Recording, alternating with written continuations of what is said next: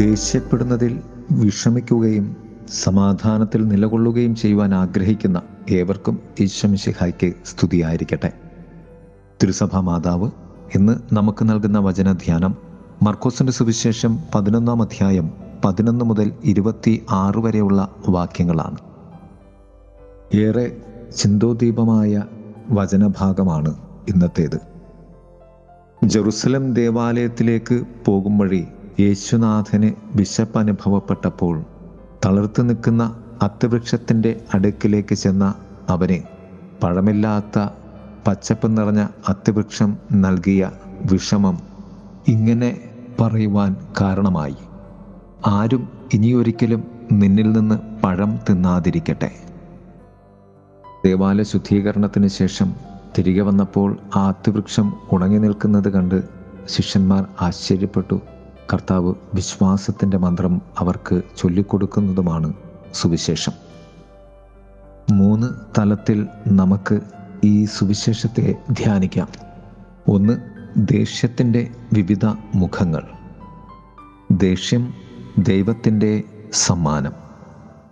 ദേഷ്യത്തിന് ഒരു വ്യാഖ്യാനം നൽകാനാകുമെങ്കിൽ അത് ഇങ്ങനെയാകാം. ദേഷ്യമെന്നാൽ ദൈവം നമ്മുടെ ശരീരത്തിലൂടെ ശ്രദ്ധ പിടിച്ചു പറ്റുന്നതാണ്. ദേഷ്യമെന്നത് ഭയപ്പെടുത്തുന്നതും വിശുദ്ധവുമാണ്.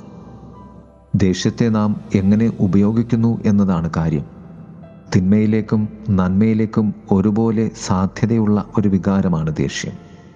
യേശുവിന്റെ ദേഷ്യം ദേവാലയ ശുദ്ധീകരണത്തിന് മുമ്പുള്ളതായിരുന്നു.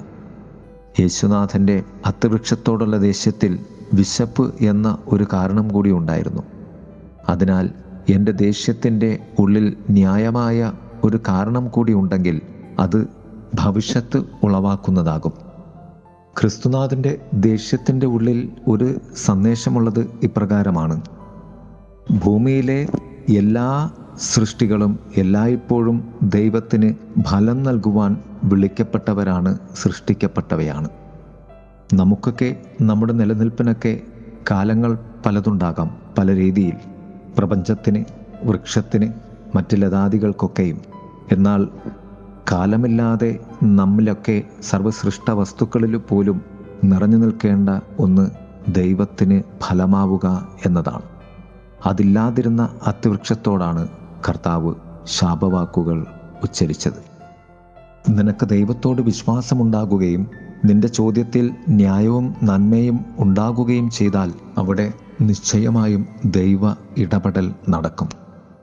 മാതാപിതാക്കൾ മക്കളോട് ദേഷ്യപ്പെടുമ്പോൾ അധ്യാപകർ ദേഷ്യപ്പെടുമ്പോൾ സുഹൃത്തുക്കൾ സഹോദരങ്ങൾ ദേഷ്യപ്പെടുമ്പോൾ ഈ സത്യങ്ങൾ അറിഞ്ഞിരിക്കുന്നത് നല്ലതാണ്. രണ്ട് കർത്താവ് പൂർണ ദൈവവും പൂർണ മനുഷ്യനുമാണ്. പൂർണ മനുഷ്യനെന്ന നിലയിൽ ഒരു സാധാരണ മനുഷ്യന്റെ വിശപ്പും വികാരവും ക്രിസ്തുവിൽ കടന്നു വന്നു എങ്കിലും വിശുദ്ധിയും ന്യായവും വിശ്വാസവും അതിലുണ്ടായിരുന്നതുകൊണ്ട് അവിടെ ആകെ ഉണ്ടായിരുന്ന നേരിട്ടല്ലാത്ത തെറ്റ് അത്യവൃക്ഷത്തിൽ പഴമില്ല എന്നതായിരുന്നു. അതിനാൽ യേശുവിന്റെ കോപത്തിൽ അത് കരിഞ്ഞുപോയി. മൂന്ന് വിശപ്പും വിശ്വാസവും രണ്ടു വശത്തും ദേവാലയം മധ്യത്വം ആയാണ് ഇന്നത്തെ സുവിശേഷം. ഈ ലോകത്തിന്റെ മനുഷ്യന്റെ യാഥാർത്ഥ്യമാണ് വിശപ്പ്. എന്നാൽ സ്വർഗത്തിന് വേണ്ടിയുള്ള യാഥാർത്ഥ്യമാണ് വിശ്വാസം. നമ്മുടെ ജീവിതം ഈ രണ്ടു യാഥാർത്ഥ്യത്തിനിടയിൽ സമീകൃതമായി ജീവിക്കുവാനുള്ളതാണ്. രുചിരേഖയിലൂടെയുള്ള യാഥാർത്ഥ്യമാണ് നമ്മുടെ മനുഷ്യജീവിതം. ദിശാബോധവും ദർശനാവബോധവും നഷ്ടപ്പെടുമ്പോഴാണ് നമ്മുടെ വികാരങ്ങൾ നമ്മെ നിയന്ത്രിക്കുന്നതായി മാറുന്നത്. മധ്യയുള്ള ദേവാലയ അനുഭവം നിന്നെ സ്നേഹിക്കുന്ന ദൈവത്തിൽ നീ ആശ്രയിക്കുന്ന ജീവിത അനുഭവമാണ്.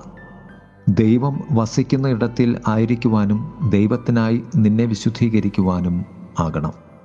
മറുവശത്ത് വിശ്വാസത്തിന്റെ പൂർണത കർത്താവ് പറഞ്ഞു കൊടുക്കുന്നു.